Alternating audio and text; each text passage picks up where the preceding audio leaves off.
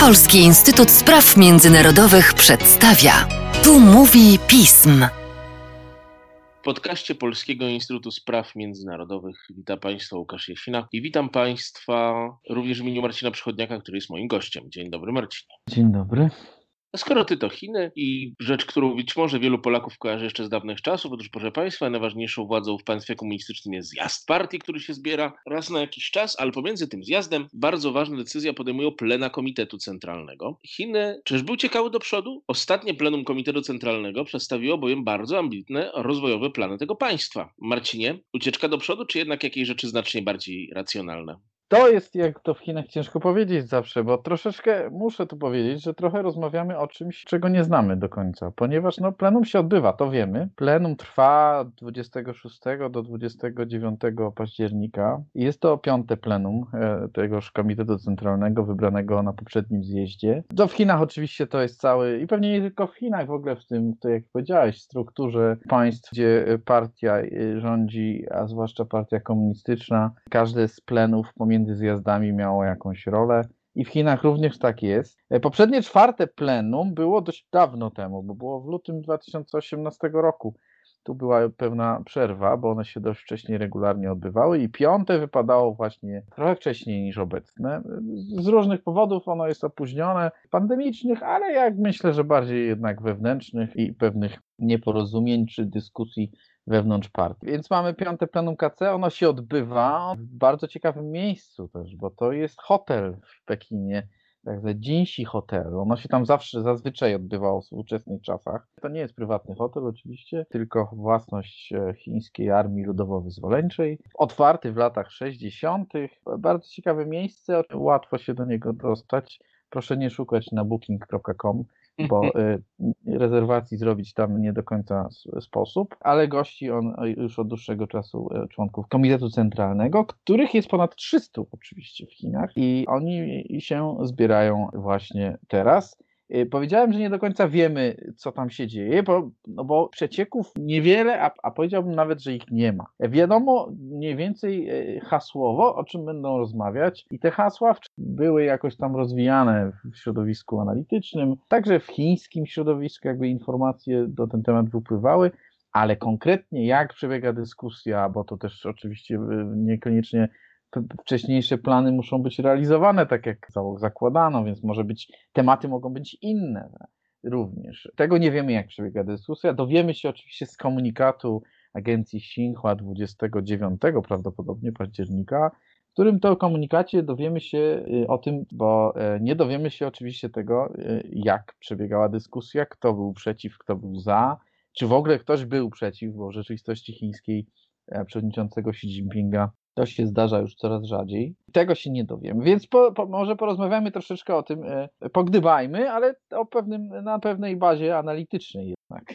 Więc e, dwie najważniejsze rzeczy, czyli plan pięcioletni, następny plan pięcioletni. Chiny funkcjonują w takim nadal w trybie planowym. Te plany oczywiście to one nie są już na zasadzie określenia ilości zbiorów buraka i, i, i produkcji ciągników, Natomiast y, są nadal, wyznaczają pewne trendy i kierunki gospodarcze, zwłaszcza gospodarczego rozwoju Chin. Więc kolejny plan pięcioletni do 2025 roku, który według tych zapowiedzi wcześniejszych ma przede wszystkim odpowiedzieć na pytanie, co dalej w kontekście tego, że po pierwsze kryzys pandemii i w ogóle y, kryzys strukturalny chińskiej gospodarki się jednak pogłębia. Mimo tego, że pozytywny prognoz wzrostu PKB, to nadal jest tam wiele problemów, o których dokładnie może tu nie będę mówił, bo czasu niewiele, ale odsyłam do publikacji ostatnich na, na, na stronie Polskiego Instytutu Spraw Międzynarodowych. Więc ta odpowiedź ma być, i, i to jest raz problemy wewnętrzne, a dwa to są oczywiście problemy zagraniczne, głównie relacje ze Stanami Zjednoczonymi, ograniczenia, jakie Stany wprowadziły na współpracę z, z chińskimi firmami, głównie w obszarze na przykład półprzewodników, ale nie tylko, generalnie nowoczesnych technologii i na to władze chińskie, jako że w pewnym sensie są od tego uzależnione, a, a konkretnie rzecz biorąc nie same władze, ale firmy chińskie, jak na przykład firma Huawei, muszą jakąś odpowiedź znaleźć. I ta odpowiedź ta w tym planie to jest tak zwana podwójna cyrkulacja. Jak to się fajnie, ładnie nazywa, chińskiego. Nowy pomysł, nowy, stary pomysł, który ma polegać na tym, że w większym stopniu teraz te, ten wzrost, ta gospodarka ma się opierać na wewnętrznym rynku, na tym, co ta, ci, ci naród chiński kupi, naród chiński wytworzy i co ta klasa średnia chińska, której przecież liczy się około 700 milionów nawet, będzie w stanie nabyć. To są oczywiście hasła, dużej mierze, bo y, ta rzeczywistość, jak powiedziałem, jest troszeczkę inna i czy to się uda, to jest wątpliwe. Te plany nie są nowe, nie są od teraz. Już, to już na 19 zjeździe partii Xi Jinping mówił o tym, że teraz priorytetem nie będzie ten wzrost PKB za wszelką cenę, ale jednak dobrobyt klasy średniej. Więc w tym sensie mamy rynek wewnętrzny jako główny motyw. No i mamy oczywiście nowoczesne technologie jako rozwój Mamy tutaj konkretnie sztuczną inteligencję, baterie elektryczne, czyli cały ten przemysł elektromobilności. Mamy oczywiście 5G, no i mamy oczywiście te półprzewodniki, tym razem chińskie półprzewodniki, które mają docelowo zastąpić te braki związane z y, amerykańskimi sankcjami i, i zakazami. Więc to w dużym skrócie jest ten plan pięcioletni. Druga rzecz to jest y, tak zwany szeroko już zakrojony plan na 20 lat do przodu. Chiny 2035. Mieliśmy wcześniej Chiny Made in China 2025. To był plan e, jakiś czas temu ogłoszony, troszeczkę już odłożony na półkę, ale nie do końca w sensie, e, odłożony na półkę w sensie hasłowym i propagandowym, ale, ale w sensie praktycznym i realizacji tych pomysłów to na pewno nie. No, który jakby dotyczył właśnie też nowoczesnych technologii i znaczenia ich w dalszym rozwoju Chin, udziału Chin w tej czwartej rewolucji technologicznej i w jej ramach rywalizacji ze Stanami Zjednoczonymi. Więc to są takie dwa dokumenty, nad którymi ta partia teraz debatuje, nad tym plenum, bo jak powiedziałem wcześniej, plenum piąte to zazwyczaj to są kwestie gospodarcze, taki z tych podziałów. Ale na przykład czwarte plenum to są kwestie, y, które było wcześniej, było w lutym 2018, to są kwestie zarządzania partią, tak? Czyli to, co może być nas interesować, y, na przykład zmiany personalne jakieś, bo takie czasami na plenum również zachodzą. I do tego wówczas nie doszło. Więc kto wie, czy co tam się naprawdę w tej chwili dzieje. Nie zakładam wielkich rewolucji, natomiast należy być przygotowanym na ewentualne niespodzianki, także personalne. Bo cała partia, najwyższe kierownictwo znajduje się w pewnym rozedrganiu w tej chwili, tak nazwałbym to, w pewnej pewnej reorganizacji polityczno- propagandowej przed, no w dalszym planie, no to oczywiście przed kolejnym zjazdem w 2022 roku, ale zanim ten zjazd, no to, no to trzeba oczywiście, cały 2021 rok będzie poświęcony też właśnie przygotowaniom, nominacjom, awansom e, wyboru delegatów, tak? Całe będzie machina związana z, z kolejnym zjazdem, a więc kolejnym, e, kolejnym wyborem najwyższych władz partyjnych, a jak wiadomo w Chinach to partia rządzi, a państwo ma trochę mniej do powiedzenia. Zresztą mogą to być bardzo przełomowe wybory, bo albo ktoś na tym stanowisku, którym jest pozostanie, albo z niego odejdzie i to będzie zawsze jakiś precedens tej osoby z nazwiska, ale chodzi o taką bardzo ważną osobę. Tak, tak, albo stworzone dla niego zostanie jeszcze zupełnie nowe stanowisko,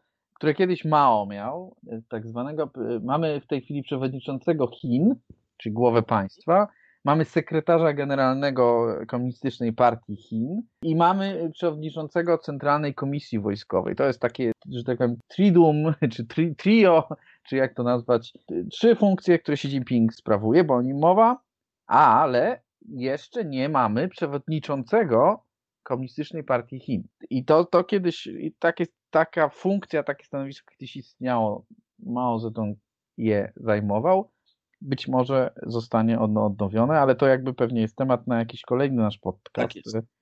A teraz historia i tak się pojawi. Mao nie był wtedy przewodniczącym Komunistycznej Partii Chin, ale przewodniczącym Chińskiej Republiki Ludowej, która istniała dopiero od roku. I Chińska Republika Ludowa obchodzi 70. rocznicę początku udziału ochotników chińskich w wojnie koreańskiej. To symbol w polityce historycznej dość mocny, bo od razu angażuje stosunki Chin choćby z obydwoma państwami koreańskimi i Stanami Zjednoczonymi. Te obchody są w tej chwili ważnym elementem chińskiego życia politycznego. Naprawdę ważnym?